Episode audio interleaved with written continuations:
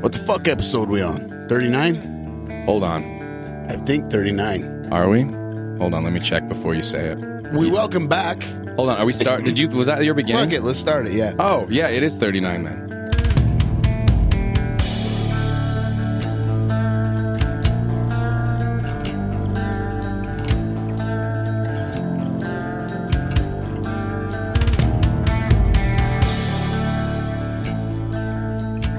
Welcome back one of the very first Dirt Pod when when the podcast still sucked.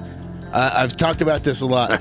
the first five episodes were me trying to interview people, and I'm not a fucking I'm not an interviewer. So it's just like, so you like chicken sandwiches? and I didn't know what the fuck I, I was remember doing. the I remember the chicken sandwich episode. uh, one of those guests was Terry Burden. That's right. um, the host of PC TV, uh, guitarist extraordinaire, um, the world's snazziest dresser, and bald guy. Proud, proud dirtbag straight from Clinton, Iowa. Yeah, but I thought you know what, it'd be an injustice to have Terry as the as, as the only guest. Well, as, as a guest who was on the shitty part, um, not in this version of the show. but then when it became better, yeah, with co-hosts and everything. So we bring Terry back. Welcome, Terry. Hey, you How- guys. is it colder than muff?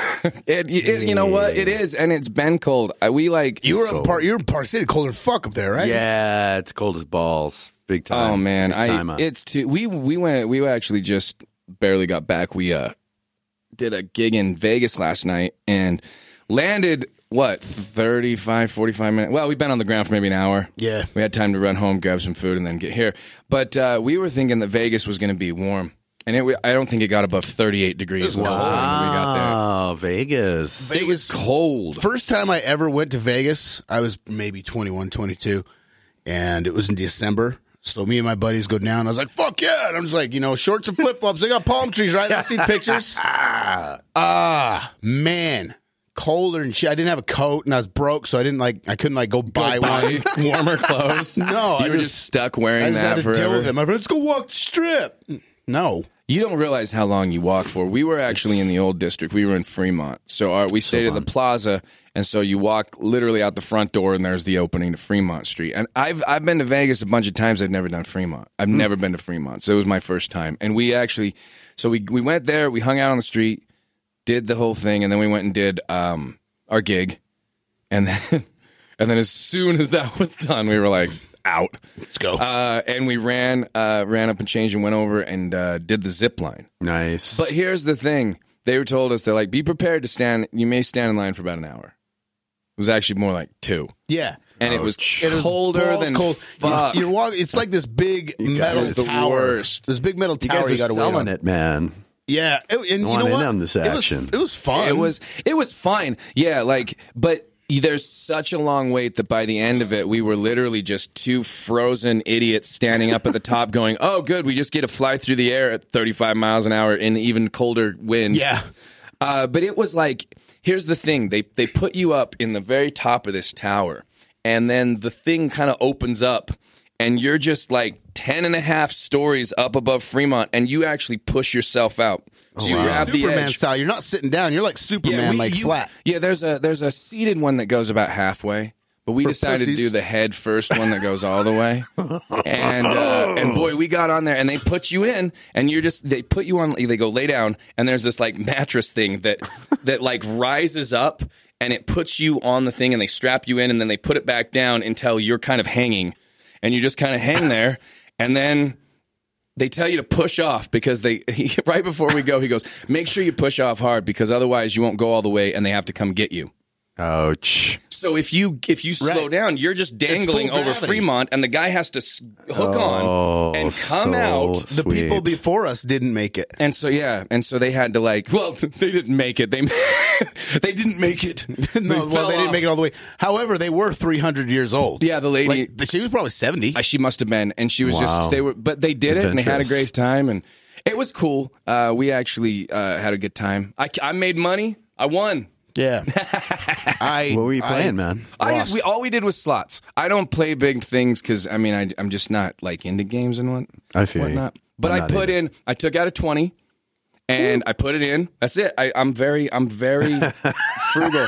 And I turned my 20 into 40, and I was like, cool. And so then today at the airport, I was like, I'm going to take the extra 20 that I made and I'm going to see if I can do anything with that. I made another $120. Wow. I lost a bunch of money. Like I'm never like irresponsible, like oh I'm gonna go get rid of my fucking paycheck or whatever. But I'm like, okay, I'm fully prepared to lose a hundred or two dollars. Like I can afford it. You know, it's fine. You mean That's That's living, exactly man. what I did. That's living. I like the fact that instead of saying one or two hundred dollars, you said a hundred or two dollars. I was wondering and about that's that my myself. favorite. That's my favorite. that's my favorite part about Well, the whole yeah, I story. could- I did lose- I'm I fine did to lose lose either a hundred or two $2. dollars. I would rather lose two dollars than a also- hundred. man, we ate like we ate at this place. What was it called? The Hash House. Ha- uh, hash, Hash House, of Go Go Go. and it was in our hotel. And Is one of those fuck you restaurants where Yeah. it's like, here's a fucking 37 inch burger with 29 strips of bacon and a knife and fucking a rosemary spring and a goddamn banana and a fucking monkey arm. And you're, oh, we don't, you, nothing that I It's ordered. Vegas, man. It's Vegas. yeah, it's, you know why they do that? So that people take pictures and hashtag it. I liked, Yeah, I liked the fucking biggest burger I ever pizza saw, by the bro. slice and the McDonald's we had this morning. Oh, That was- That was more our our our uh, speed. But no, here we are. We've literally, uh, God, we did what three shows in a row this week. We did Mm-hmm. Thursday, Friday, and Saturday, and then yeah, now we're back. We got podcasts. So here we are. That's what that's that's what the week's been like. How's, uh, how's, how's Terry? How's life in the, Yeah, what's going on with uh, with you? Well, anything uh, special? The, hosting the, the PC TV? You're, We got uh, Sundance is staring Sundance us down the barrel, man. I, that- I got to uh, spend a little time with John Cooper uh, Friday before last, who's the, the big honcho for the festival, and actually a very cool guy. And um, so, so do you look forward to Sundance or are you like, fuck? you know, it's it's definitely changed over the years. I mean, I, I got thrown to the wolves when uh, when I first did it, and I I, I didn't really know what I was doing or or how much work it was going to take. And now I've been through it enough times that you know I kind of know who the cool publicists are. I do a a couple of sort of programming blocks in the morning that gets like a lot of my airtime kind of covered without a whole lot of labor, um, which is cool. And then you just, you know, the the thing that took me a couple of years to figure out is that like right now, it's like my schedule is it's like it's three dimensional. Mm. And everything is happening at once mm. because I'm literally booking next Friday and d- d- this Tuesday and and when you finally get to the start of the festival, then it's like, oh, okay, we only have to live the, like the present moment. Like I can only interview. Sure. So it's so it's in a way, it's almost like It's a break It from settles- the structure of it. yeah, and, Sure. and all of the admin, and then to get to start to talk to cool people, and, Yeah. and you know have your brains blown out when you least expect it. Who's the coolest person you've had on, on the show? Besides me. Well, I'm okay. Yeah, Your dogs, My uh, are dogs, the coolest that's true. people. My dogs That's get make true. an Cool appearance on people. Park That's City. Television. They're cool people, love me some Roscoe and Grandma. right? But I mean, we've been up to that studio a bunch, and when you look at that wall, I mean, it's like it might as well just go anybody anybody who's anybody's been through here. I mean, and that's Yeah. true to say about about uh, about Sundance. I mean, the biggest names in the in the industry have have come here every year, but. You guys, in and of yourselves at Park City TV, have locked down. I mean, have, I look at those that's the pictures of people who sit in the same chair as we do on that Yeah, stage. It's pretty true. impressive. It's pretty crazy. Has there been an interview where you were like, "Oh fuck, I don't even like I, this guy. Holy shit!" um, you know, uh, when the uh, white-haired dude from Mad Men, um, John, uh, Yeah, uh, Slattery, Slattery, Slattery, John yeah. Slattery came in, and uh, I, it wasn't so much that I was nervous that like when he walked in the door. I mean, he's a beautiful human being, right? so I mean, men, women, everybody was just loosening their belts when the guy walked in. Like he's just got star power, star quality, and um, he, you know, everybody's tired. I mean, everybody's Sure. hungover. Everybody's you're not there to sleep, so when he came in, I heard him uh, ask his assistant if they had uh, live television on the plane. And I, I was aware that this was going to be his last interview, and then he was bouncing out of town. And this was uh, a film called God's Pocket that was um, Philip Seymour Hoffman's last film that he did. So it was um, he was still alive at the time of the interview, but um, I- heard him ask, and I knew that I knew he was a, a masshole. So I figured he was probably asking because it was the AFC championship game.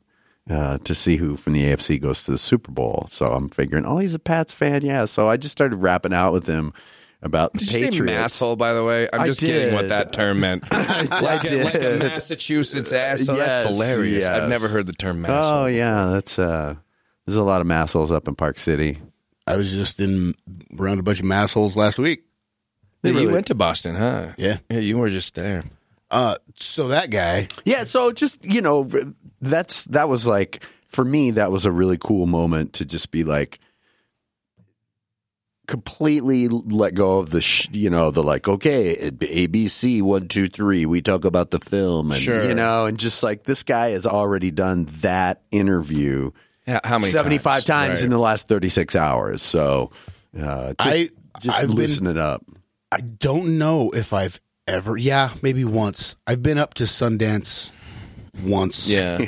But like, it's not one of those things like I don't give a fuck to go run into stars. Not that I'm like too cool for it, but it's like, what am I going to do? Oh my God, Matthew Broderick. you're Guy Seidel yes I, yes I don't want am. people Turns asking me for out. autographs. I, I did it. I did it once for K Bear where I took him uh, like a recorder, Recorder. up there and did interviews, and I got I got some people. I got I got Justin Long. I talked to him. oh, nice. He was just a little tiny fella. Looked like a damn Pocket person. Yeah, looked like a damn teenager. those actors man. Um, I'm trying to remember. Uh, the big fat stinky guy. Uh, that's in like he's in like a million movies. In like Batman Begins. He's in like uh, I'll, I'll show you. Go that guy. I saw him. I was That like, hey, guy. that guy. Hey, dude. Uh, but then, and that was the that was the time we talked about we saw Metallica up there at Harry O's. during Oh, Sundance. nice. And then we and we when we, I I told this story earlier. It was funny. We were talking about this in the in the car ride today. But yeah, we we were doing radio in the back of a bar there and just doing voices, and that's where we were set up to broadcast. And we kind of like came out of the bar 'cause we heard like commotion, and Neil Young and Graham Nash were doing an What? acoustic set That's insane. in a coffee shop. Like in front of 25, 30 people, just Neil Young, Graham Nash up on stage, just doing insane. it. So, I mean, that's the kind of cool thing about about Sundance. You know what keeps never me know. from? You know what keeps me the fuck out of Sundance is parking. Oh, it's the yeah, worst. it's just like such a there's hassle absolutely i just got booked on some show up there to do stand up um, in some bar on the last day of sundance so it wasn't like i did anything cool um, but but parking was a son of a bitch Yeah, it's parking's a son of a ridiculous. bitch there on a regular day yeah so yeah. Yeah. i've never been up there for sundance but it i don't know it'd be kind of cool if i had a reason to go up Let me ask you this: When we were talking about people who interview, I know you said you really never get starstruck or anything like that, but like, is there that as a as a person who interviews, is there that interview that you like? Oh man, to talk to that person for an hour, to talk to that, like, is there like something you'd literally geek out over? You'd you'd get a little starstruck, get a little crazy about?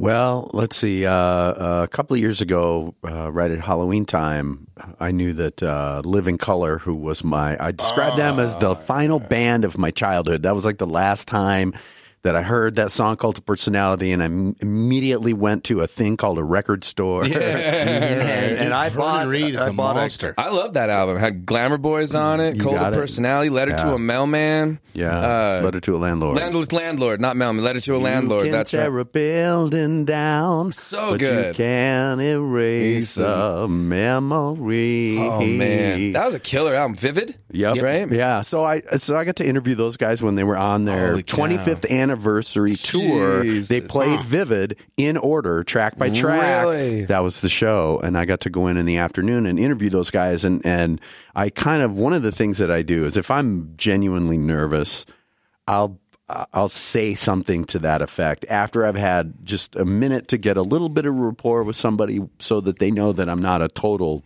you know, dillweed and I'm going to have my shit together. But but like this is a really cool, this is a really special, important Yeah. moment, and and for those guys to, to meet Vernon Reid, absolutely was you know I just had to say, I mean I said you, you know you guys I know you hear this a lot. But I'm fixing to ask you half an hour's worth of, of interesting questions, and you have to know the context from my standpoint is that your music has been incredibly important to me from almost the beginning of your band. I, I learned about them very early on. And it, it's a beautiful thing about living in 2016. Now, you know, I'm pinging back and forth on Twitter and Instagram with Vern and Will, you know, man. and and uh, and actually Vern's coming f- during Sundance. He's going to do a, a gig at the cabin I'd like to. Uh, I should take this opportunity to give a shout out to Junior Richard, uh, sound man extraordinaire up in Park City.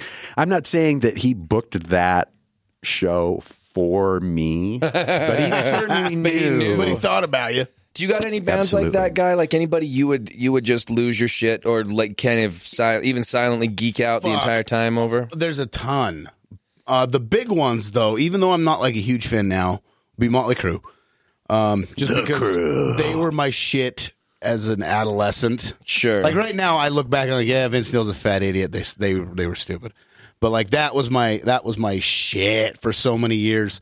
Um, but it's it's weird. It's weird to me to watch childhood heroes lose their their their shine to me. Like I dur- feel you. Teenager, I idolized Phil Anselmo Pantera, mm-hmm. and then now Yeah, I've watched enough interviews with him. kinda like, sad. You're a I was- fucking moron. yeah. He can't Yeah. form a sentence. Yeah, he He's just a is. drunk idiot. And it's like, ah. But I would geek out. Like, there's some legend legends. Of course, if I met, you know, Ozzy or somebody like that. But like, like Living Colour, they weren't huge, huge. Yeah, yeah, yeah. But it's I would almost more probably- like you can kind of. I always felt like I could still kind of own yeah, my love for them. You know, in a no, way. Absolutely. uh, That- Opeth right, would be Ozzy like or that. Van Halen. I, you know, Van Halen's the guy that I always come back to in that regard. And of course, you know, it's like the the story's really never written with Eddie. It's like, okay, he looks good. He got his teeth fixed, and he looks pretty Have sober ever- now. have you ever and then the- you see him, and he's just Have you ever seen completely the Eddie Van cracked Halen, out. Eddie Van Halen Simpsons cat lady meme? I don't think I have. Oh, I'm going to Google it right now. Hey, everybody at home, get on your phone and Google We'll Eddie Van together. Halen Simpsons cat lady. Um, hold on, Van Halen Simpsons. So were you a van, a van, an early Van Halen? Were you a yeah, yeah, very much. David Lee Um, Roth? Yeah, I remember seeing um it was like you could finally get Rolling Stone magazine at a, a newsstand in my in my hometown. Yeah. Like, you- I didn't have to leave town to get Rolling Stone. Is this in Ohio? Uh, Iowa, yeah, Iowa, yeah, Iowa. yeah. I always farm get those country. mixed up, too. It's I do too. Sorry. There's no there's no need to.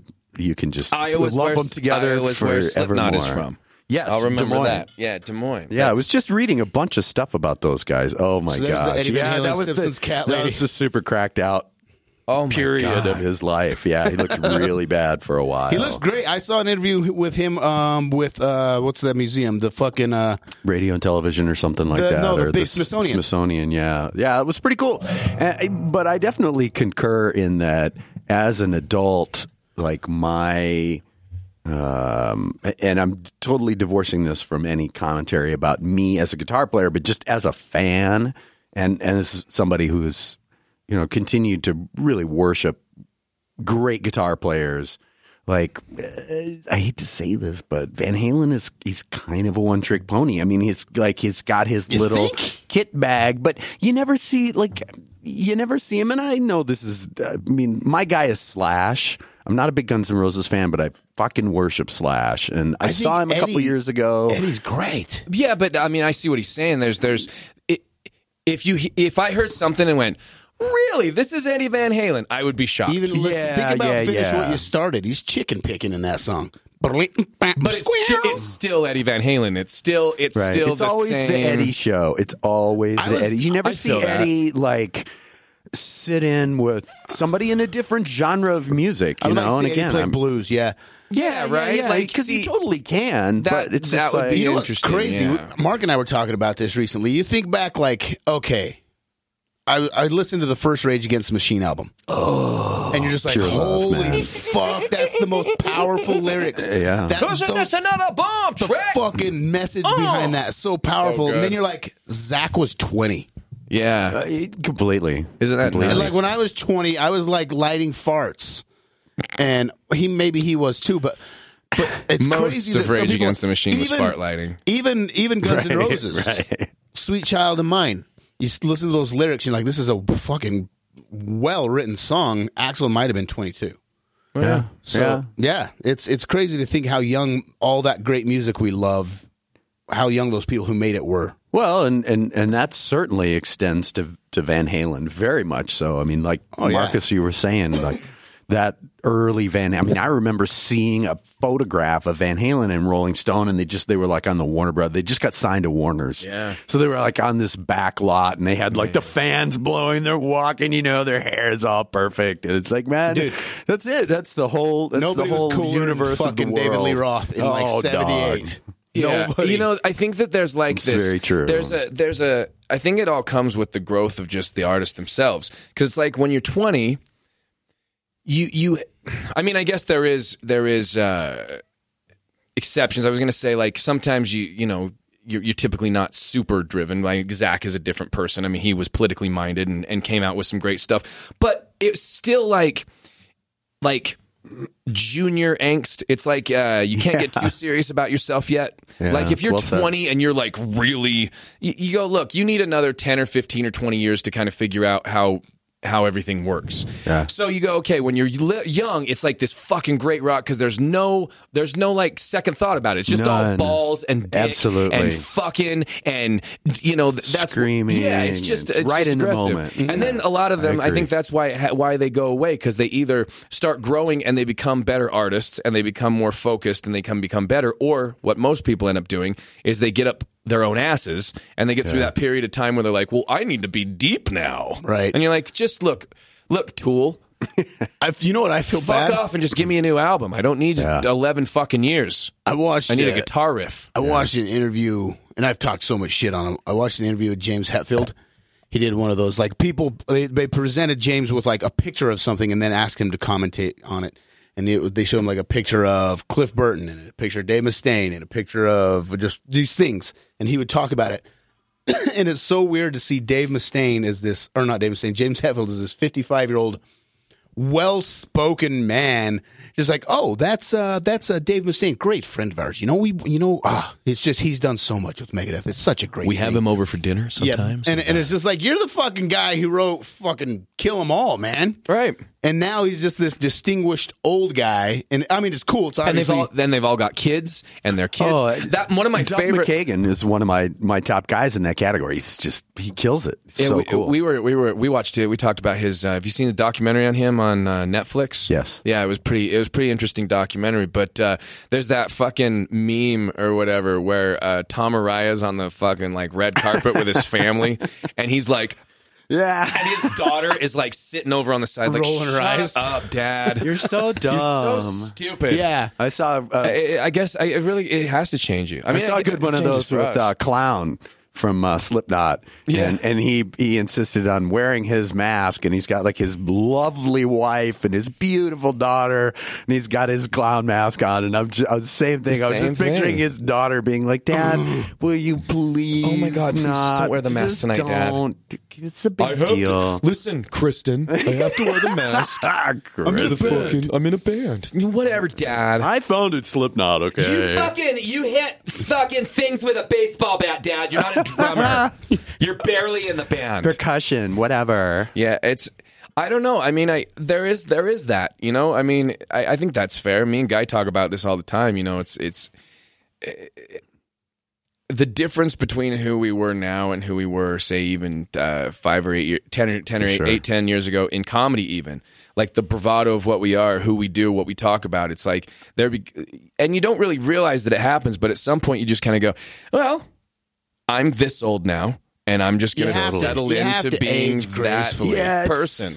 I feel like that's a big part of of my mental process, just of, of who I am, not Sure. just with work, but like you gotta, yeah, you gotta get the sweet spot because you don't want to be, You know what, you though? don't want to be the person who's Yeah. not self aware I and is get like, hey, right? Terry, Though, with it's the shoes, I talk man. about this every like- time I see you, Terry. You are the fucking best dresser without trying to look like you're 20. Yeah. because you're you're you're a man of a certain age, but you're also very very uh, on fashion without looking uh, forced. Because like if I looked, if I wore what you wore, it'd look like I was trying. me, me and Guy. Let me tell you this: we had a we had when we went to this perf- the the the convention thing we did in the summer last year. We needed outfit like like nice shirts dress and, nice. and we went shopping. It was like I, I we're at that part where it's like I. I got to pick one way or the other. I'm with you, man. Most of my shit is sweats most of the time because I can't do fucking fancy jeans anymore. I can't do the shitty jeans. I look like I'm a dad, and the other jeans I, can't do I can't do them. I can't do them. They're all too tight and they're all. I can't. I had a pair. I had one pair of jeans, and they fu- the ass ripped out of him in my Boston gig I would three dress weeks ago. diff- On stage, three minutes into the gig, I feel my pants ripped from my from the Wow. fucking crotch all the way to the belt belt buckles. I had to do an hour with my ass Lenny out. Kravitz, everybody. I would dress the Lenny better if Kravitz I of comedy. Like, yeah. like you got you, you have to know what your build is too. Yeah, it's you ever true. seen like those fat guys trying to wear like like skinny jeans? Nobody and- wants to see that. Yeah, no. So I I also know how I'm built. yeah, Uh, that's the thing. Yeah, you got to you got to be very conscious of all that kind of stuff. Yeah, I can't. I can't. I can't even like wrap my head around like being like For the record, Marcus is wearing a fucking Justin Bieber shirt while recording this. Ah, shit. Yeah, I am. Super hot. It's so It's a hot. great. J- I'll, I stand by my Jay Bieber shirt. This isn't an I, accident. I don't shit I don't happened on- hate Biebs. I don't hate Biebs. No, no, I'm- sta- hey, I'm not gonna lie, and we've talked about this before. I like pop music. There's nothing wrong with good pop music. I don't. f- I don't. I don't front on like. Oh well, I can't like a song because Justin Bieber sang No. it or Katy Perry sang it or Taylor. Be- and Bieber's there's, talented. there's even look. I've ripped on Taylor Swift. I Swift. feel you. I'm not a Taylor Swift fan. She's a talented cat. She writes her own stuff, and there's some of those songs that James Dean, Dean, Dean Style. It's got a good song. I fucking love that There's song. good. Yeah, she's, she's- got some good shit. I'm not gonna No lie. question, she's good so, at it. I mean, if I hear a good pop song, that's fine. And Biebs, you know what? This last album of his, he's a he's a he's grown up into a nice, productive young Well, man. he can also write. He can sing. He can dance. He can play guitar. Play drums. Decent, well, decently. He's a drummer. Yeah, he's a, there's no question that Yeah. he's a wildly talented cat. So I don't- not really and my thing, like, ah, but yeah, it's not my. I mean, and everybody's like, he's a piece, she's douchebag. Blah, blah, but you know what? If you're 20 years old with 200 million dollars, you know what Oh, you'd be. You know, you'd be a prick too. such I a fucking tool. and I know I'm not. I'm a I'm, not tool trying anyway. to. I'm Me not too. 20 or have any money. I'm not trying to defend. I'm not trying to like be like, oh fucking well, Justin Bieber. But I saw an interview with him on Ellen recently, and he's like, he was all well spoken. She's like, how are you? He's like, I'm really good, thank you. And he was calm, and he was like, oh, you know what? I don't party. I don't really do that. I'm just, I'm, I'm trying to find me. Like he was all mellowed out now, and I'm like, yeah, good for Well, you. I got it he- out of him. Yeah, I, I mean, mean, when you when you're when you're Except- 16 yeah. and you you- have millions of dollars, you're gonna be, you're gonna be partied out by 20. Yeah, and then you're going to go Oh, find maybe. something, hopefully figure out your life, and you know what? That's good. I, I, I think, and because it, it really happens to everybody. I mean, the passage of time goes. It's like all the all the boy band idols that we like. You know that were around when you and I were like in our late twenties, like in the '90s and stuff, like Timberlake and all those guys. They're all married, kids, like 42, totally. 43 year old guys now. Everybody's got to grow up at some point. I remember, you know, it's weird. I remember as a kid, um, in the '80s, some magazine, Rip magazine or Metal Edge or whatever, uh, said "Happy 30th birthday to Nikki Sixx," and I was like, "Fucking 30? I can't even like this band uh, anymore." Yeah. they're I have to hate you. and and I did obviously, but I was just like, "Oh my god, fuck, dude, holy shit!" Yeah. I can't believe he's 30. right? And it's like, oh man. Yeah. That's that's when a lot of people are getting started. Yeah. I'm starting to see that a lot too. I can't think of any instances in the, at, at the moment, but I'm seeing like dudes in their 30s making it. How old is Sturgill Simpson? 38. And Yeah. this is you his go. Year. Man, that You know, guy. I mean, That and- guy. But that's one of those That things that when guy. you look at it, it's like that is he's one of those people that's proof that you do what you fucking do, Yeah, and you do it well, Good for him. and you keep fucking doing it until somebody goes, "Oh, it's time for us to notice how good you are at your thing." Yeah. He's he. Yeah. I mean, that guy, like you said, what were the Grammy nominations this year? Album of the year was Beyonce, Beyonce. Timberlake, or not Timberlake, uh, Bieber. Beyonce, Bieber, uh, stupid, what's your name? Adele, or- Lady, Adele. is Gaga in there this year too? I don't think Gaga's in there, and then Simpson. So it's like Bieber, Adele, Beyonce, That's and crazy. fucking and Sturgill Simpson. That's and Straight out of Salt Lake. that's an impressive. Yeah. That's he left, really he cool. left Salt Lake to go to Nashville because his wife's like, "You're really good at this whole singing thing. Uh, maybe we should go to Nashville. Stop, fuck these trains, you know." Good for her. That's. I mean, but For that's sure, man. But that it's is- the big leagues. But that's the thing, though, is it's like how many bands can you think about that like w- maintained who they were until it was time? Living Colour is one of those bands. Living Colour doesn't sound like anybody. Living Colour Yeah, didn't truly. like if you listen to that Vivid album. I mean, it, it falls somewhere between. I don't know. If Cult of Personality is one of the most uh, iconic anthemic rock songs that's ever been written. But then when you listen to the rest of that album, it's kind of Fishbone. It's kind of Suicidal Tendencies. Very it's kind so. of it's it's slap bassy funk, but not L.A. It's it's deep rigid grooves, but it's not Sacramento. Like you listen Yeah. to it and you go, where is this? This is insane. It's just like where are they completely from? Aren't they from They're they're New York guys. New York? Yeah, I was gonna say there's yeah. no, and they came out in those body glove suits. And Yeah, I remember hair, those like, fucking yellow body Come glove suits. on. Corey, That man. video. But and they never fucking they never really changed who they were. Do they still or for do they still wear the body glove suits? Uh, no, Corey is uh, he's moved on. He's got a little bit of a s- kind of a can't- steampunky thing Really? happening now. Yeah, yeah, yeah. He's, That's weird. Black he's people doing steampunk. He's got his whole he's got his whole unique original style. It's interesting. Yeah. I was reading an, or, or listening to a Yeah, podcast great. with He's uh, amazing. Sturgill Simpson, and I thought this was funny. You, you're a guitar player; you can relate to this. Sure. Um, it was Marc Maron's podcast, and, and Marc Maron was like, "So, Sergio, you're a you're a you're a great guitar player, man. I mean, that's kind of your thing, right?" And he's like, "I used to be a great guitar player," and and Marc Maron's like, "What happened?" He's like, "I moved to Nashville," and it's like Yeah. that's so. Yeah, I thought I was fucking good. Yeah, exactly. And then you move It's out there insane. on a very small scale. That happened to me. I was back home. There's four or five guitar players in town. Right. I was known as a guitar player, and then now, like up here, I wouldn't join a band. Just like no, why would I do that? Terrence Hansen lives in town. Fucking uh, Well, a lot I mean, of these guitar I totally players. get your perspective on that. I mean, I, I agree. I mean, I know. s- I mean, it's you know, it's a big part of my job is just hanging around local guys and Talent. gals that are yeah that are so good that you just want to smack yourself in the face. But if I joined a band today, I'd play bass because there's no pressure to be a badass. Ah, You know, I, I never No way, felt man. that pressure because I've never felt like I was I was me. In a it's- even when I did my band, I, I still see that. I even when I did my band, um, I mean Marcus is obviously a public persona. Uh, even in comedy, Marcus is is who I go to. But the fact is, is that uh, aside from that, when I did my band, like I was always trying to be fucking Cornell or somebody else anyway. Like I never found me, and now I just get to embrace that and just seeing other people. So I've never really felt that because I'm like, if I'm just going like, well, this is how he sings the song, not me. Right. So I didn't really think when about I it. when I back home, um, there was this kid, couple probably four years younger than me. Uh, his name was Chris. Anyway, he was like fourteen, and uh, he was learning guitar. And I remember him like learning guitar, like, uh, and I was, well, no, he was probably twelve or thirteen. I was sixteen or seventeen, and I was the I was the good guitar the player cool guy, because I was you know older. rockin' guy. And then in six months, that motherfucker. to this day, he's the best guitar player I've ever seen live. Wow. He's a he's a professor somewhere. What's his name? Chris Chris Cromple. Hey, Chris. Good job. He's probably big ups, Chris Cromple. But uh, yeah, most you're listening. uh, he's a classical player, uh, metal shredder guy. At the best one, just just one of those phenoms. Like I feel, I don't know if you feel this way.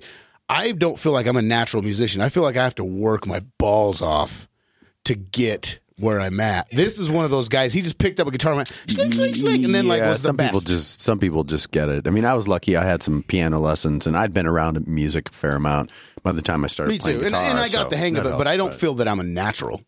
Yeah, it's I, I don't think I don't think there Well- are very many people that truly are. Okay, and uh, let me let me hop in here because there's a person with absolutely no musical talent whatsoever. Hey, you could sing. I was gonna say, Yeah, but I mean, the singing I, thing. I can't It's- I can't read music. I can't play an instrument. You put me in front of a drum kit, like I can go like this with my hands, but I couldn't do. I couldn't drum. I can't do anything. So. Like for me, I hear you say that, but yet I know that we're sitting there sometimes, and I'll go, "Hey, let's learn this song," and you'll go, "Hold on, let me look up YouTube," and in and in two or three minutes, you have the song, and you've you've learned to play it. That to me says, na- like that's not something anybody can do. That's well said. That's well Tra- said. training me. I don't know. If you haven't, well, You, and I, uh, I learned this early on. Either you have an ear or you don't. That's true. And Your ear plays a I role. I had Yeah, a buddy when we were kids, and you know there was, eh, you know, everybody was in a band. We're all breaking the band up and could play with new guys, and it's just like a round robin. And there was one dude who was really in the in the kind of in the scene in my little high school that you know his parents had some money, and he was just he just worshipped guitars, guitar players, and I used to have to tune that kid's fucking guitars for him because Yeah. he just couldn't. He, and it's like there's a- uh, there's, Yeah. no faking it. It's like, dude, your guitar There's a dude sounds back like a home. bowel movement been- right been now. playing- there's, It's, it's the way it is. Dude back home been playing forever, and he knows how to play. Like he can play these Yeah, things. yes, he yes, can. He can yes. just and he can tell you what chord it is, what Right, scale it is, right. what guitar that is, how many the hertz on the pot of that guitar. Yeah, all but when he plays, it's just like eh, stiff. Well, it's no it's the- feeling. uh, yeah. Feeling's huge in a guitar player. Sure, I was like gonna you s- have to have like as corny as it sounds, you have to have soul. Other than that, you're just a robot playing a like a player piano, and that's what some people are. It's the same thing with uh, like we've said this before. There's there's some guys out there who are fucking hilarious writers. The Right. jokes, and you just go, Right. "Oh my god, they're so good," but they can't deliver a line. Right. You know, that's why some guys just need to be writers. You know, they're funny, funny brains. They just can't get up on stage and make that make sense, make that connection make sense. I, I Well, and I I, mean, that happens. I think of it very much, and it, whenever I see you do you guys' act and you do the the voices, the mimicry within music. I mean, I'm a I grew up imitating shit. Right, I mean, yeah, that's that's how we do it. Right. I mean, that's how I learned to play guitar. Was Right. I was imitating, just sitting there and listening again and again, and and you know, I the the one bit of really formal training I did have in music was in singing, and so like to to listen to you perform the song in terms of kind of doing it uh, according to the arrangement and and this the same notes and that kind of thing like I get all of that. And then to layer on top your ability to sound like Chris Cornell is just completely it's literally an out of body experience because I can't because I that my brain is not wired that way you now know? you it's have like to sing the rest of the podcast as Chris Cornell. that's right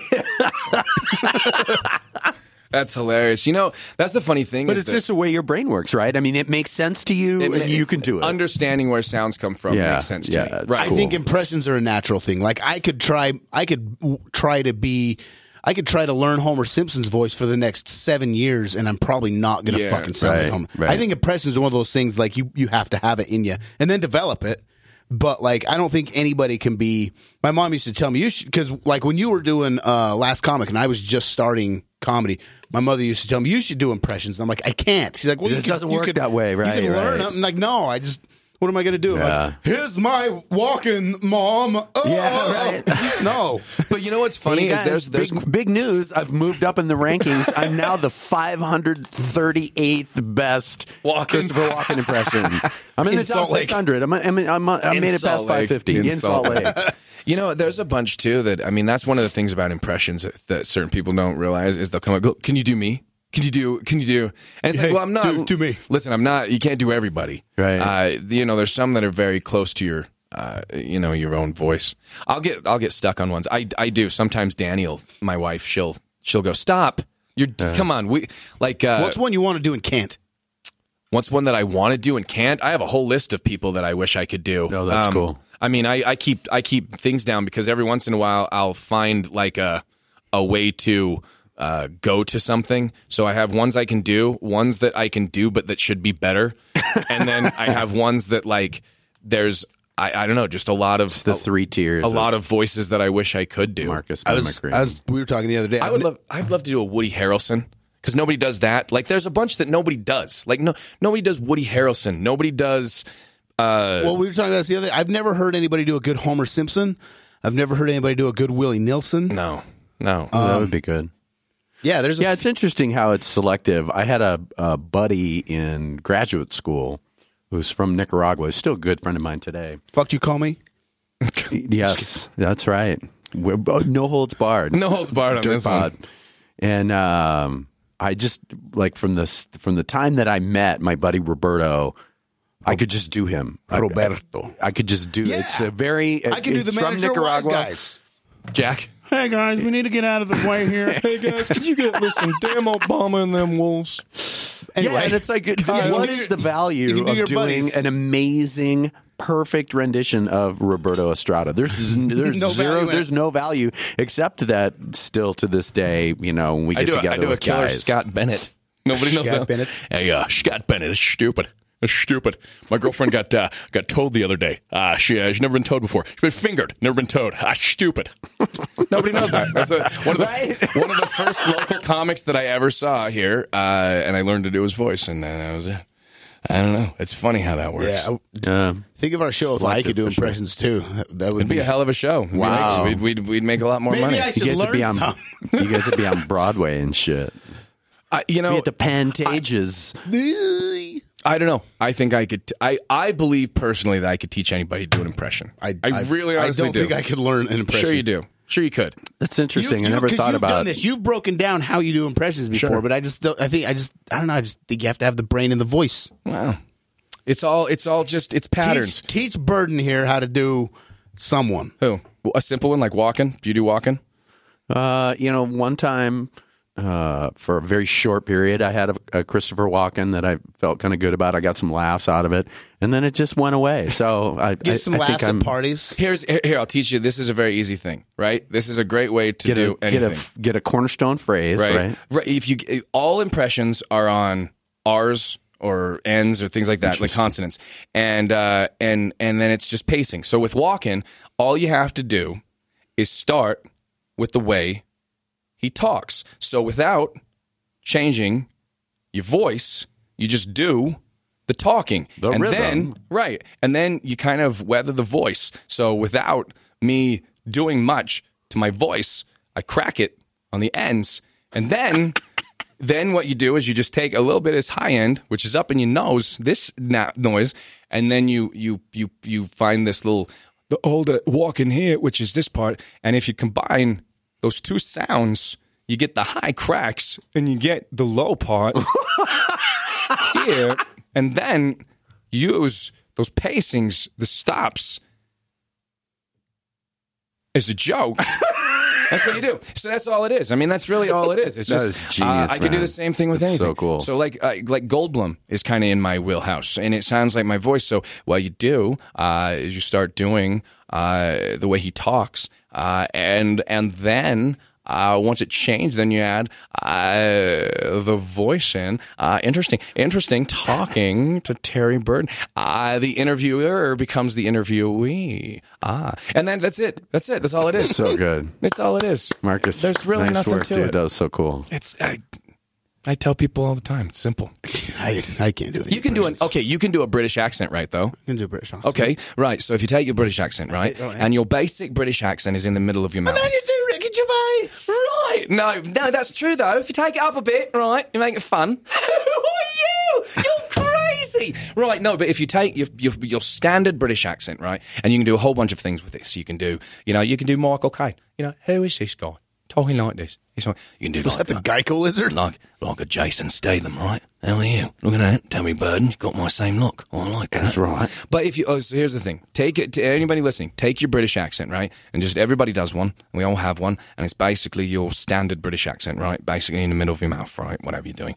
And then if you take that same accent and you just confine it to your lips, so you don't talk out of anything but the front of your mouth. And you automatically becomes an Irish accent because you can't do anything but play with your lips and your tongue. So if your accent is all right here, then it automatically becomes that accent. If you take that same exact accent and you push it all the way back to the back of your throat and you talk from back here, then it becomes Scottish. It's all the difference. It's just where the voice comes from. The tongue, the mouth, all of that's doing the same exact thing, but it's coming from the back of your throat. And then if you bring that back up to the middle of your mouth, and then we go on the thing we were talking about earlier, and you take those those, you know, so your British R's are like this, you know, this, they're, they're muted, right? So they're kind of like that. But if you take them and you really spread them out and you get that O in there, right? And you really get that bottom end, you've got the same accent, but it's become Australian ah, because now you're digging with those vowels. You know, you're doing that type of thing, right? Yeah, right. But then you just bring it right back up. I like, right I like making up British characters. Yeah, right. There you go, Oh, right. the old lady that's uh, working in the store somewhere. Well, have you got me? I Have you haven't got? got any pudding if I'd like I'm to, here for the spotted dick, man. I've spotted it's not even an item on our menu, sir.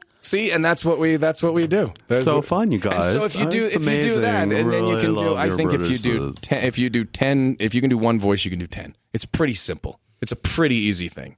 Ah, I don't know. I like doing accents. I, I've said this before. I, I, my, that was my thing. Like, uh, uh, you know, being funny and friends. I do accents, Australian, whatever, Mexican, British, Scottish, all that shit. I grew up with a person who was from Holland in my house. My old, my old man, my stepdad, uh, from time I was four years old, still to this day speaks with an accent. I can't do that fucking accent. Like anytime I try to do like a German or Dutch accent, it just turns into a shitty Arnold. You know, just that's all everything comes out. German accents. yeah, German accents just become like we have ways of making you talk, Doctor yes. Jones. Yeah, they're like all evil. Yeah, yeah, and, and super. I've super kind of found shitty. over time, and and like I say, I mean, I I definitely have the the mindset of of mimicry, but being around performers and, and, and people who are really really good at it, such as Present Company, I've found has been very freeing because I just it's like, uh, yeah, no, I'm not really a mimic. I don't really, no, I don't really do that. It's much easier than Yeah. like be, being the 538th best Christopher Walken. like I that Hey, doesn't man, really add to I- the. That's but that's how it starts though. I started with just my buddies sitting around going, "Do this, do a voice." Oh, Hey, for sure. So I think I think there's I think if if you do it, there's there's definitely stuff out there for it. Uh, yeah, I mean, yeah, it's it. I guy guy gave give him credit. You do a lot. You do voices that you don't. You have you have a f- series of impressions. Just you do Lemmy, we singable. I mean, there's a lot that we do in the show. I used to sing Lemmy, yeah, but, Man, but you that's know what? you hot. can do that for a ver- you can do That's that for a hot. verse. Until your Yeah, voice goes- yeah, yeah, My for voice right now is probably I probably sound you sound a little lemmish at the moment. well. It's I've I've been sick. I blew my totally blew my voice out last week. doing Ouch. comedy cares. Well, I I, I kind of developed a sore throat a little bit, so my throat was like a little scratchy. And then we did comedy cares, and I was on stage for three hours going ticket number seven one seven, and then fucking How was that? gone. That's how that's how everybody won. And then we did Guy would like scream six at them. shows in a within a week's period of time. Yeah, it's That's been awesome, nuts. man. which I don't sing a lot, but I still problems. speak and I harmonize here and there, so my voice is just gone. Oh. Trashed. I just remembered, dude. We have to talk about we have to talk about the song. The the song. We t- we d- we talked. Okay, so guys, tell we, we like we said we've been on the road a lot last few days, and we've had a lot of time driving, a lot of time flying, and so we started talking about. Um, I don't even remember how this came up. We were talking about something, and we started talking about Cheech and Chong, Oh, and then we got right, on right. we got on track with talking about their movies and which was their best movie, and then you said your favorite movie was next, next movie. movie. And That's the name of it. right. And then we started talking about and you said, "You know there's a song in next movie." And then you told me this story. So so the song I'm I'm assuming is called Hell on Wheels. Uh, what it is, Oh, I, didn't. I didn't make. You know, after we chatted a minute this morning, Right. I I was going back into the into the Wayback Machine, trying to remember when I saw that film. it came out in And '80. yeah, and and and that was that was ahead of my time. I probably wouldn't have watched it until Right. I was in college I in, was in the late '80s. But um, it was interesting to sit down in 2016. Did you watch it? I watched about half of it. I I, I, I hung in. I love that kinda- movie. it's just so interesting to, to to see those guys and and realize that you know they came up in the 1970s, like 70s. like doing stoner. Uh, sort of uh, Hispanic Latino humor. It, it I mean, shouldn't those have been as man. successful as it was. right? Like honestly, So you, you look before them and you go, "What was what was before was them? nothing. Chico and the Man." Yeah, You know, I mean, like that. They were basically like the. I mean, you know, the very first like biracial, uh, multicultural, uh, counterculture. I mean, they. You know, it's amazing what they uh, really what they were able to get away with, and and and on such a mainstream level too. Mm-hmm.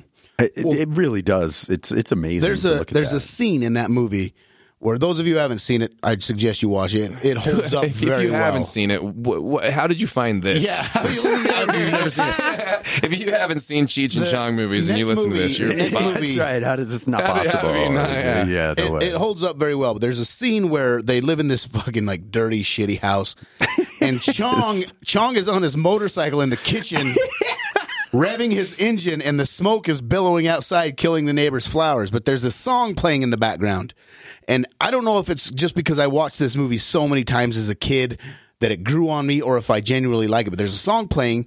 Uh, I love that fucking song, and it's also when he gets off the bike. And smoke. He puts a cockroach in his in his yes, pipe in his gigantic in his wooden gigantic pipe. pipe. and smokes the cockroach. That whole scene, there's this song playing, and I assume it's called Hell on Wheels. And I'm like, because it's a well produced, it sounds like a good 70s rock song. And I'm like, that has to be somebody. I have researched the Oh, no living way. I love that. fuck I love that out of of this stuff. song, and I can't find out Really? who. But the other day we found the song, but, We found it's the song. from the movie, and it's just that isolated song track. on a on a YouTube. But However, we've even get uh, we shazammed it. Wow. Doesn't Nothing. say what it is. Nice. There's those, those Yahoo it doesn't answers. exist. It doesn't so fucking exciting. exist. Nobody nobody knows. So I'm gonna play the song. Oh, sweet. I fucking dig this song, man. There we go.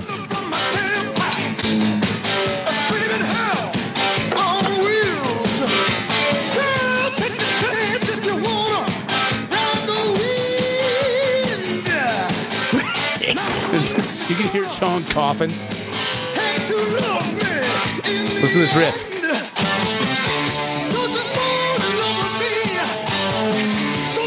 I love it. But that sounds like it should be somebody. It sounds like it should be like. Uh, it, it almost sounds like. the singer sounds black. Yeah, I was gonna say it sounds like Hendrix or it sounds like Thin Lizzy. That's exactly. Yeah, yeah, what I yeah. was Phil about Lynott. say. Phil Lynott for sure. It does sound kind of Thin Lizzy. But his his voice is more. Yeah. like it's kind of got that. Hey Joe, where you going with that gun in your hand? but we don't know what this song is. So great. it sounds like a biker tune. Yeah, it's got it's got a little uh it's got a little Judas Priest to the to the guitar It riff. sounds like you would listen to that song in one of those vans that had the one round window on the back. Oh, yeah. with like the mural painted on the side. this van's rocking. Yeah, Don't bother. There's one of those vans in that movie. Actually, that fucking movie's great. It's pretty funny. It's so interesting to to watch it, and of 'Cause course, geez- I'm at the point now where I can't just watch a movie anymore. Me I, it's like I'm psychoanalyzing the screenwriter and all this I fucked up do shit. that, but, but like I'll start watching a movie and then 15 minutes into it, my phone will buzz or something, and then I'm phew, tuned out. yeah, And I can have to yeah, I didn't rewind make it it through stop today. it. I was I was gonna try and at least maybe like do kind of the fast forward thing through it. And, That's what I did on the plane. I watch a movie and just like every, I'm like, I don't need this scene. I don't Yeah, need this. this I don't need this. Yeah, there's. Uh, it, it, I, I don't remember the last time me and my wife, like, we'll every once in a while we'll sit down and like catch a documentary. I know that sounds pretentious, but they're they're more exciting to me. I I, would rather watch like something in real life than sit down because most times with movies, I'm like. I'm with you. I'm like, oh, you missed such a great opportunity. Fuck. Yeah, That's one of the yeah. reasons why, like, I, I, it's hard for us to watch comedy. I think guys the same way. Is number one, I don't ever like to hear something and go because there's only so many things. If a guy's going, hey, I was married, and I'm like, oh, I'm married too. Fuck, that's off boundaries now. You know. So we just kind of don't do it. But I, I, a lot of times I'll watch comics and I'll go, oh. God, you missed the joke. Yeah, Fuck. yeah. Oh, that's where. That's Fuck, not actually Why didn't I write that? Yeah, there's there's two of those, but yeah, with movies, I'm like that, man. I that, I just go, are you kidding? Fuck, there's too much in this. yeah. I have a few movies on my laptop at home. I just haven't haven't bothered to watch them. I need to watch. I downloaded the Magnificent Seven remake. Right. Did you see that? Uh, I did not see it. I didn't. I haven't I, seen it. I, I'm terrible. It's it's kind of one of my. Actually, I don't try to keep it a secret. I- when people ask me, of course, I get asked during Sundance a lot because I'm working with publicists who want you know to imagine that I've watched their film, and it's like, hey, bro, I'm I'm doing eight interviews today, and they're all going to be like 10, 15 minute long interviews. I can't. I can't- I don't watch can't everything. You know, I did last year or the year before. I watched uh, uh, Jimmy Chin and Conrad Anker and uh, um, uh, Renan Ozturk, the guys who uh, climbed Meru. I mean, they, they're all big time, big time uh, mountain climber guys. And I had Jimmy Chin and his wife Elizabeth, who uh, produced the film on, and I wanted to watch that. And of course, nowadays it's easy. You know, they'll just give you a, a link and a password for Right. Vimeo or whatever. So I watched this movie about these three guys. You know, completely put their lives on the line to to summit this ridiculous the Shark's Tooth. I mean, it's like it's just Where's it's just uh, Tibet. One of those mountainy Ish. countries. It's in the mountainy place. But I mean, uh, Nepal. these guys, Jimmy Chin walks in the studio, and I'm just like, I, I was literally speechless. I was like, I can't believe what you fucking did. And he's like, I know. Okay, it's been a great interview. Thanks, everybody. You know what? remi- One really time, made it a lot better by watching the film. one time I beforehand. did your show, and I'm sitting on the couch in this in the wait you know the waiting room. There's this chick sitting next to me. And, Are you going on? Yeah, yeah, okay, okay, cool, yeah, blah blah blah. I don't know. I don't know her from fucking anyone. She gets, she goes in there and like, and we're here with Picabo Street. And I'm like, motherfucker, I, was just sitting next to her for 20 minutes and I had no idea.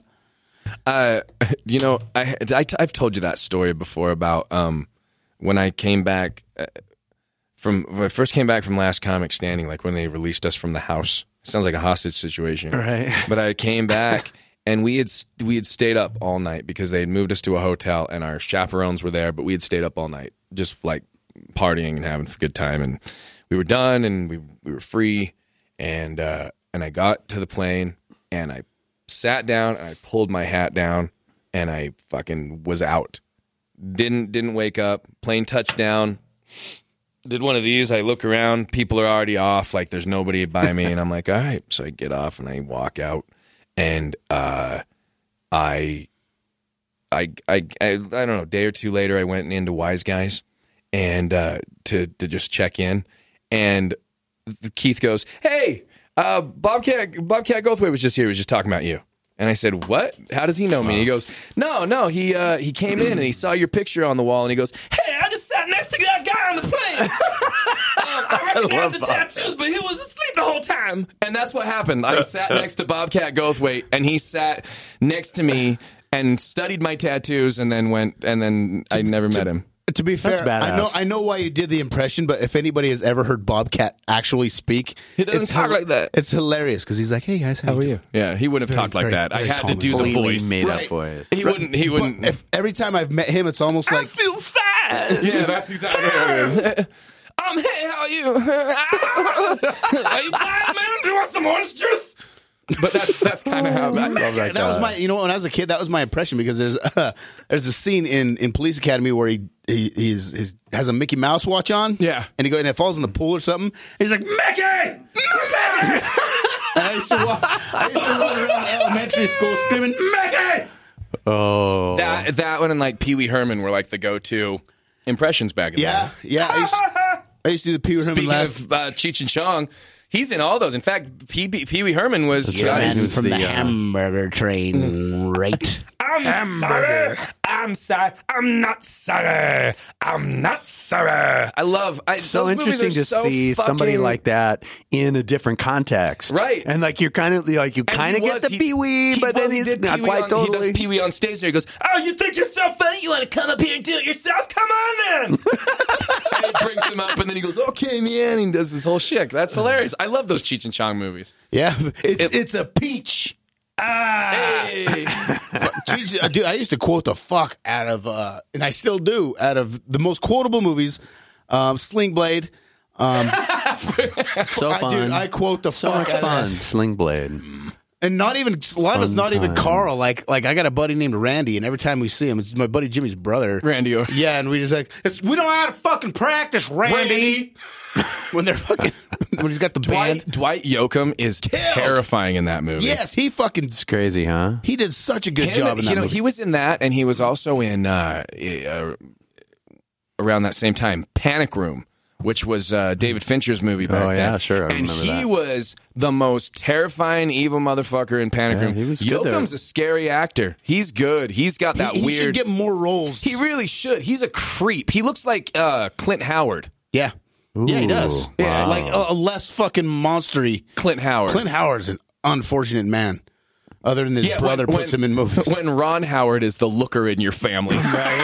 Wow. a bald ass Opie is your goddamn Ouch. the measuring other rod. quotable movie was Pee Wee's Big Adventure. oh God. So many. sure. Francis, it's not for sale, Francis. Would you like some gum? Oh my god, I love everything about that movie. That movie's on uh, Netflix, and it should be watched again. every single so day. interesting that he's kind of had this cultural rapprochement where he's like okay again now. Well, but uh, yeah, I mean, which is fine. I think it's great. It's like, right. Well, he did. The, did you watch the new Pee Wee movie? It's I fucking terrible. got twenty minutes Oh, into it. Yeah, it was really? awful. Really? How does Pee-wee's- that? Isn't that weird? I mean, uh, doesn't that there's some commonality between our earlier conversation about about the 20 year old rock star who just doesn't know anything and I- writes these amazing songs. Like, how Right. long can you do Well- do Pee Wee movies? He looks the same. Sure, but I think that there was like there's a carefree kind of uh, Yeah. freedom to to doing something first. Like when they made Pee Wee's Big Adventure, nobody knew a that Tim Burton was going to be a huge thing, that Pee Wee's going to be a huge crazy. thing, that this movie was going to be something that people watched for 35, 40 years. However, after that, you become aware of why it was good, and you go, "Oh, well, okay, then let's redo the opening Right, thing, and then the- let's he'll go and he'll do a th- and he'll do a thing again." It- that's why you know it it it doesn't work unless you make it make it aware. Like I think it would be funny if Cheech and Chong came back and they were like it was Cheech and Chong, but they were part of this world, or would they have to go Cheech and Chong and make a movie that was like them back in set in the seventies and eighties? No, I've been That's- thinking about that forever. Like, what- what I is would the way love to do it? see a new Cheech and Chong movie, but it would have to be done right. But how? What is right? Yeah, exactly. Because so much of the humor in that because they like obviously- not. It's not kosher now. Well, that's I one of the things that I think. I, I you know, I was going to say this. I'm a huge. I've. I, I'm a huge movie guy in the sense that, like, I love film. My basement is like a fucking shrine to movies and shit like that. But I haven't been to see a movie in theaters for probably three years. In fact, I can tell you the movies I've seen in theaters. I saw Mad Max and I saw the Evil Dead remake. Those were the last two movies I saw in the movies for, for three or four years. I didn't see the new Star Wars movie till it came out on HBO. I don't give a shit about movies anymore because as much as I love Star Wars, I loved it because it was something that mattered to me in 77 or 80. Yeah. Who you were then. Right. I don't I don't necessarily and I have a lot of friends who are like, "Whoa, so you don't like it anymore?" No, because not because I don't hold those things dear. I still have shelves full of Star Wars toys and shit like that. However, I don't need to go fucking add on to that with new shit with new actors because you decided to make a movie because Disney owns this now. Like I don't, you know what I mean? Sure, you like, can see the rationale for that. so I think that I think that if somebody comes one. back and says, you know, we want to make an album or we want to make a movie or we want to go on tour because we legitimately want to make good music, we legitimately want to get back out there. Great. But when you go, you know what we should do? We should make another movie, but paint by the numbers that's exactly like the first one just so we can make 2 billion dollars and sell more toys to kids. So, I mean, I would love to see people if they came back and they legitimately had somebody, but that Pee Wee thing, I mean, it was a it was a low budget. You could tell. You could Really? tell that it was kind of like, oh, let's do this quickly. Yeah, yeah. Get it out for Netflix. See, that's the thing. Nobody cares. I, I mean, I talked about this. I know we we we kind of getting off subject, but like, I think the minute everything went digital, we've talked about this before. It was so much easier to, to care about everything once Nothing everything was has on. a shelf life, nothing has a shelf life, and and also, especially music. But when you're making movies anymore, like back in the day, you needed to make sure that your lighting guy was right and your soot guy was right and your actor was right and your everything was right because you were shooting on expensive ass fucking film stock. And if you didn't get it right, you fucking just wasted seven thousand dollars in film. And nowadays you can just go, we'll just shoot it and punch it in, and the, the light doesn't have to be right and the shit doesn't have to be right because I can fix it in post and I can add in the color and I can add in the tint and I can add all that in, and then there's no real like nobody's being held accountable because you don't have to. You just can keep putting out shit because you can fix it all after. Think about that. If you were making a fucking song and you went, Right. I don't have to be good at playing my song because they can just make me sound good after. Mm-hmm. Come on, bullshit. You have to be held accountable. And I think that it's much too easy now to to do things anymore. So people don't have to put as much care into them. I was never much into movies. Like I watch movies, but I was never like the the film guy. Yeah, me neither. Uh, I don't. analy- I'm like okay. Under a period. people piss me off when we talk about music and they go to like something generic and super popular, and I'm like, oh, you don't know fuck music. It's like when somebody goes, "Hey, you like you like metal?" and you go, "Yeah, I love Metallica." Yeah. And you go, "No, no, no, no, no." No. That's how I am with movies, Right. Because people are like, "Oh, fucking," they'll, they'll talk movies, and I'm like, "I like Dumb and Dumber." so I'm, I'm. But you that know, the mark of a great movie is one that you can watch over and over again. I don't care how good it is. Like I can watch fucking Step Brothers every day and not not. I could watch Cheech I've and Chong seen every that day. once. What is what movie? What movie could you watch a hundred times and never lose? The first two entertainment? Cheech and Chongs, and I have watched them a hundred times um, or more. Terry, Man, that's you have any movies that like you can just watch or you you've seen? Um, I don't go to. I don't. I don't think that that exists anymore. I would say probably the closest would be, um, uh, Usual Suspects. Oh, great flick. Right, just a See, really that's about fun. where me and you are about the same. Like from about like the '90s to the early 2000s, there was this great renaissance of film again. Yeah, there was some really cool stuff But- during that time, and I and I watched a lot of movies and smoked a lot of dope during that time. Yeah, I used to back in those days, man. I, I think there was one year where I saw like 340 movies in the theaters. I used to go like on Fridays and I'd do three or four in a row. Wow. I saw I, I saw Kenneth Branagh's Hamlet and two other movies on the same day. Holy shit! I saw that. Back Hamlet. when That back when good. Southtown was a theater, and I would just go from theater to theater. They'd let me go cool. in, and I'd. I, but fuck, now the idea of going to a movie theater, I'm like, man, two, six weeks, and I can watch this in my basement. Yeah, you know, we have a, a theater right, I mean, literally next door to the the, studio, yeah. TV studio. And uh, there's always been kind of a sort of a loose um, permission that that we can go to movies there. And there are there are some guys that that you know, my buddy Kevin will go. You know, he might he might go you know once or twice a week, and you know be like pop out in the middle of the afternoon, you know, and just run down and Mm-hmm. and catch something on the matinee or whatever. And I can't I can't remember the last time I saw a movie in that theater. And like I say, I mean, all I got to do is walk in and go, "Hey guys," yeah. and they're like, "Come on in," and I just don't I just don't do it. Yeah. It's- I think how the telephone is a big this the cell phone is a big part of it. Well, Yeah, to go, say, I to go I to a got- movie theater, you're in a different chair. You're you're assigned. You're around weird people. You got to like sit there. You can't pause it to to go shit. You can't. 26 bucks to eat food. That's yeah. gonna make you shit. Yeah, Right. It's just I, I I don't mind going to a movie once in a while. Sometimes I'll even be like, ah, maybe I'll go to a movie today. I never do, but I'll think about it. Uh, and then about once once a year, maybe there's a movie where like I want to see that. This year it was it was a Sausage Party, which I never made it to go see. But I have that on my I computer wanted to. too, and I've downloaded. I haven't watched it yet. You haven't even watched. You you have ultimate access to it. I have you, that. You barely like have bad to draw moms. I have. breath. I have. I have. Uh, what's the other one? Don't breathe and Magnificent Seven. They're on my computer, and I would rather watch a six-minute YouTube video for. I'd rather. Absolutely. I'd rather watch two and a half hours of six-minute v- YouTube videos than like ever fucking wa- sit down and dedicate my time to So two hours of true. movie because I'm going. It's bizarre. I, I, I get ten minutes into it. I'm like, you better not fuck me. I know You do. You start. You start. This is a pretty good movie. Don't you fuck me, movie. I need start to judging it as as you're experiencing. I need to go to the movies because I'm just now while we're talking about this realizing the reason I can't watch a movie is because I'll sit in my bed. My TV, I only have one TV. I don't watch enough TV to justify having more. I have one TV. It's in my bedroom. So when I sit down to watch TV, I got my dogs on my bed. I got my phone on my bed. Something happens. I'm distracted. Right. But when I go to a movie theater, airplane mode, all I could do is watch a movie. So I need to go to more movies. That's true. That's a good thought. You know, for some reason, I guess it is kind of the almost uh, sentimental nature of a movie theater Yeah. that, like, I kind of am not super interested to go to a movie if I'm not going to be sitting next to a pretty girl. Like, Right. I don't know. There, just, there seems to be well, and I like, like, the date you take a date to the movie, Yeah. which is a terrible. I don't know the last date time that happened. but but Well, to you can't you can't talk to each other. Yeah, you exactly. just got to kind of sit there and But be like, yeah, there's did you something- enjoy the movie? There's something about that that like goes all the way back. I mean, I remember uh, Karen St. Clair, Star Wars. Sounds like a porn name. Yeah. I I remember. I oh god, what was her name? I mean, we must. She must have been eleven. I remember. I can still remember the movie too. This was three weeks ago. Yeah. it was finding finding Dory. no, no, you can no, you can go back and you can like. I mean, that that was the thing. I remember like, uh, you know, going to great old movie theaters like the Villa when when the the the, the curtains would fucking open and reveal your Yeah, movie. man. That happened. At the Villa, it was Absolutely. back in the day. I mean, this was even up through like the late '90s and stuff. You go see movies, and the curtain would pull back. I And kind of want to walk past a fountain on my way There's a to, to movie my theater. seat. There's a I movie theater in Price.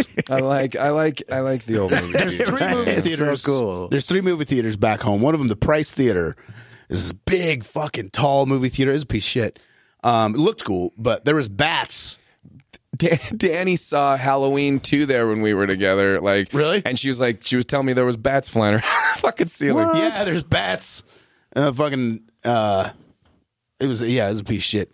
I think there's only two theaters back home now. That one and the one in the corner by the Caesars. by Little Caesars, yeah. that was the first date uh, you were actually, you actually were on the very first date that I actually went on with my wife. I was. I remember that. We went and saw fucking that alien movie. District 8 or District 9 or Oh, whatever yeah, district it was. Blomkamp. Yes.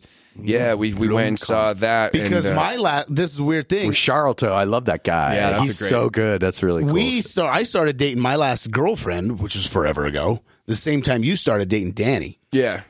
And and yeah, so about that same time you had your new girlfriend, and I had my new girlfriend. His worked out. Um, it's fine. I'm not. Yeah, I mean, I'm. I'm glad the way things went the way they did. But yeah, we. I remember that period. It was weird. That was the same time we went shooting. Yeah, that We was actually really guns. funny. We went down. He took me the very first time I did a show in Price, and we took his AR-15s, Oh, and we went down up on the mountain. Just we went to the uh, to the Thrift store. thrift store, and bought stacks of plates. Like they had Nice. dish sets, and we probably bought like forty Classing plates. Like a fucking TVs. a yeah, TVs, old TVs, and Classing microwaves and it shit. up. Probably spent like tw- thirty bucks Yeah. on blowing shit up, and then went up and just shot it all up. And and uh, we should do that again. Yeah, I I don't have the AR anymore. I sold it. Okay, that AR that I had, what what it was is my dad sold it to me. He he's had it since the seventies, and then I sold it back to him, and and then he sold it back to me. And then the last time when I moved to Salt Lake, I it, it's back to him now, and I don't I don't have a fucking need for an AR-15, so I don't have it anymore. But I could, I'm sure he could he'd let me borrow it. Uh, but yeah, I haven't shot a gun in a long time. We should all go. I, yeah, I, I and I'm not I'm not a gun guy. I'm not like me neither. But, fucking NRA. but it's kind of it's pretty fucking fun. But Yeah, to go, yeah, it's to go true. When you strip guns- away all of the rhetoric, it's yeah, like if you take, if you yeah. take the, the Powerful bullshit out of it, and you just kind of go with your friends and it's your safe. just to go squeeze off some rounds. It's Yeah. it's, it's a blast. Yeah, it was it was definitely it was definitely a release. That was a good time, man. I can't believe that was fucking Eight, Eight nine, years nine ago? years ago. Wow. No, two thousand nine. So eight years ago. I don't math. I don't know math. No, it's two thousand nine. Nine. Yeah, because I started in two thousand eight. That's when I started doing comedy. Yeah, So it was two thousand nine. Would you ever have thought? Would I have ever thought that nine years later I don't want anything to do with stand up comedy? no, no. I- Yes, that was my question. No. Yes. Uh, I like doing stand up comedy as you, as you like going to movies. Like I enjoy it. I think I'm good at it, but it's nothing I'm well, like. clearly. Yeah, it's nothing I'm like looking to pursue anymore. yeah. I think you get to a point where it's like, I, you know, I get that now. Where you know, I, it, five years in, all I wanted to do was be the best goddamn stand up comedian I could. Yeah. and now I'm like. You know what I really would like to do? I'd love to produce, and I think writing would be fun. And I think that you know, like you start sure. going, there's so many other things that I, would wanna, rather I do. want to play corporate gigs. Yeah, I would love to do corporate. I would love to shit, dude. I'd love to do advertising. I'd love to do a whole bunch of things where I could take my comedic mind and write and like create for other people. Yeah, sure. Because there's so many things that like as a comic, I'm like, that's a funny thing, but I, I would never do it on a stage or anything like that. But to do characters, to do voices, I would love to do that. I know. To be honest, you don't. re- You realize that? Like, I fucking have been. I don't know. I I bet you could put me in the in the list of of voice guys. I'd probably in the in in the, I'd probably make the top 25, maybe 50 impressionists in the in the business maybe. I don't know. I don't know how many there are of us. Either. But I'd put myself in that. And yet I Yeah, don't top tier, I would tier. not know where to get voice work from in this state. Like I get that if I went to LA and I went and got an agent or something like Talk, that. talk to Cena. But see, that's the thing is I don't like talking to other comics because every other comic you go, Yeah. "Hey man, how'd you get that gig?" And he goes, "I'm gonna fucking tell you." No, I got- Cena, Cena told me I should do it. He was giving me because he knows some dudes here. I see. I'd love to. I've never. I, there's people who just make money off of doing video games, just doing voices and Yeah. doing shit like that. That's a, what I want to do. A voice agent. That's all I fucking want to do. I- Voice work. Have you ever seen that documentary about uh, the cartoon people? yeah, the uh, hey, the guy that was, aren't you the guy that was in that thing or whatever Yeah, it's called? I can't remember what it's called, but but it's the yeah, just voiceover people. It's it's yeah, such a the cool. uh, the the the old old school guy who I I met uh, uh, Linda Hodge did makeup last year during Sundance, and she worked for In a World Oh, like that yeah. guy. She was his administrative assistant in LA Which is- for which is- years. that and has she always bugs me. She always bugs me. She's like, "You need to do voiceovers," and I'm like, How? uh, "Yeah, yeah, yeah." I'd love to. Because there's dudes like Billy West and Jess Harnell and all these dudes who literally, what's his name? Um, the guy who does uh, Winnie the Pooh and uh, Jim. Uh, oh, he does all these. Kenny Loggins. He, he does. He does all of not but he, Non oh, sequiturs Jim- oh, by Guy Seidel. I'll find it. It'll come to me. But like th- some of these guys will literally just do like animal noises. Like the guy who was made famous for doing Megatron's voice. Like he would just get hired to go do like chickens and stuff. That's crazy. I used to, I used And they to would just do shit like that. Your That- chicken when is I was a so kid, that was the thing. I used to, I do it. yeah, shit like that. And I mean, there's so there's guys who just get to get to do those kind of things. But I don't know. There's uh, there's a million things. Just go. How do you how do you, How do you do get that? into it, right? How do you how do you do that?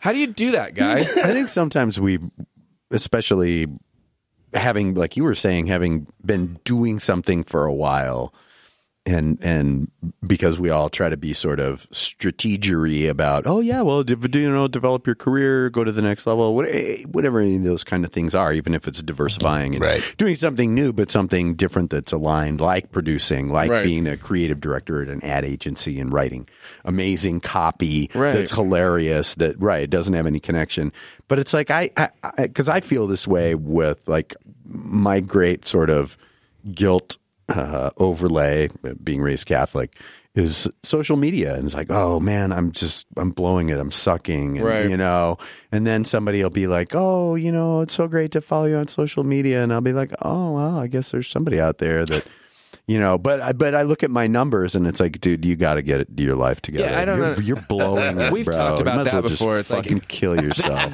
right away. The difference between us and a comic who has 75,000 followers isn't jokes. It's, It's really something. not.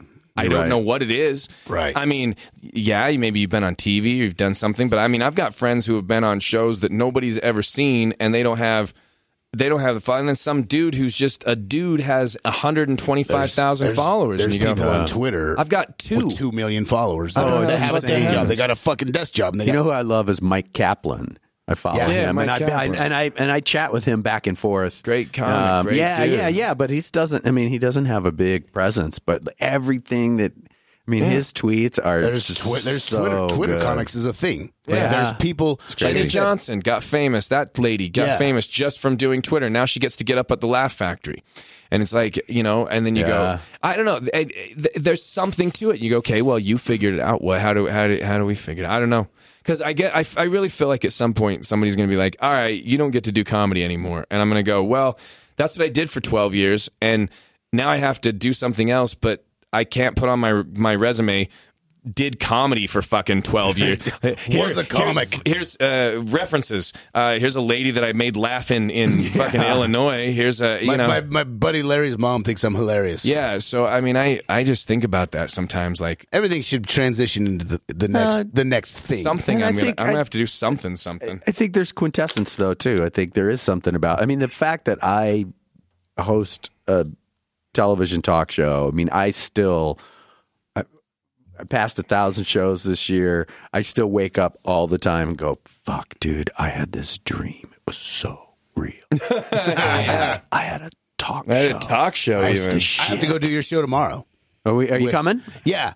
Um, so Yeah. what, what happened is a lady uh, won Teresa. She won. Terry gave away for Comedy Cares uh, a spot on on the Mountain News. So you can go on there and talk about anything you want. Well, she bid on it. I can't remember how much for. Several hundred dollars, I believe. Well, anyway, she wants to talk about mental illness. So they thought, who better to bring along? Who better to bring along? No, she asked me if I would go because she's not like a, Talker? a t- like a like a TV go on extrovert. TV That's cool, go on though. extrovert. Right. That's kind of the, Well, you- that's kind of the and whole point, Please, though, when, right? when you put Guy on there tomorrow, I, well, it needs to say Guy Seidel, TV go on.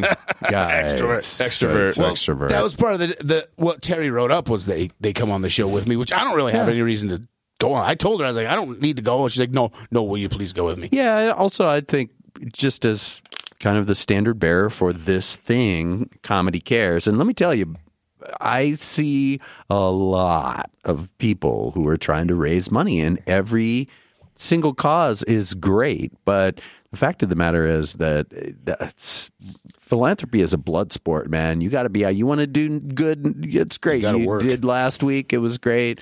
You want to have a good one next year? Start We now. beat- we beat our it's record every year. That's great. That's we really got cool. This year we're probably gonna have to start in fucking May. Yeah, so we we did nineteen thousand. Nineteen thousand. That's great. That's really cool. That's That's really unbelievable. cool. Um, well, it's an hour. We're an hour twenty ish in, and my voice is Yeah, you're hacked. toast. I can I can hear it. Um, By the way, do you have any Lysol that I can spray on that fucking mic? Because I got to talk into that thing next, and I don't want. Don't breathe on it. You a- I- uh, Mark's germaphobe ass has to talk into this mic for his next podcast. hey, keep in keep in mind that if I get sick, you can't work either, All our gigs are over except next weekend, and the gigs after that. You get the me fifth sick. and sixth. You get me sick for two weeks, you're out of money. I'll do, Stop I'll- breathing on the I'll do mic. stand up and make and make a hundred dollars. All hundreds of dollars. Anyway, uh, thank you, Terry Burden, for Thank coming you, in. Guy and Marcus. It's Thanks always so being nice here to on hang out with Dirt you Pit- guys. We've- I've been gone. I'm going to go dirt- home and cuddle my dogs. Ah, that's exactly what I want to do. I've been thinking about Taco Bell for 90 minutes. There's a Taco Bell down That's the what's street, up. right I've been on thinking. Redwood. I've been Yo, thinking that's, about that's what smoking his- time it is. I'm, Marcus, Marcus is going to go smoke his 48th bowl in the last 24 hours. Delicious. So thank you guys so much. Episode 39. We'll see you.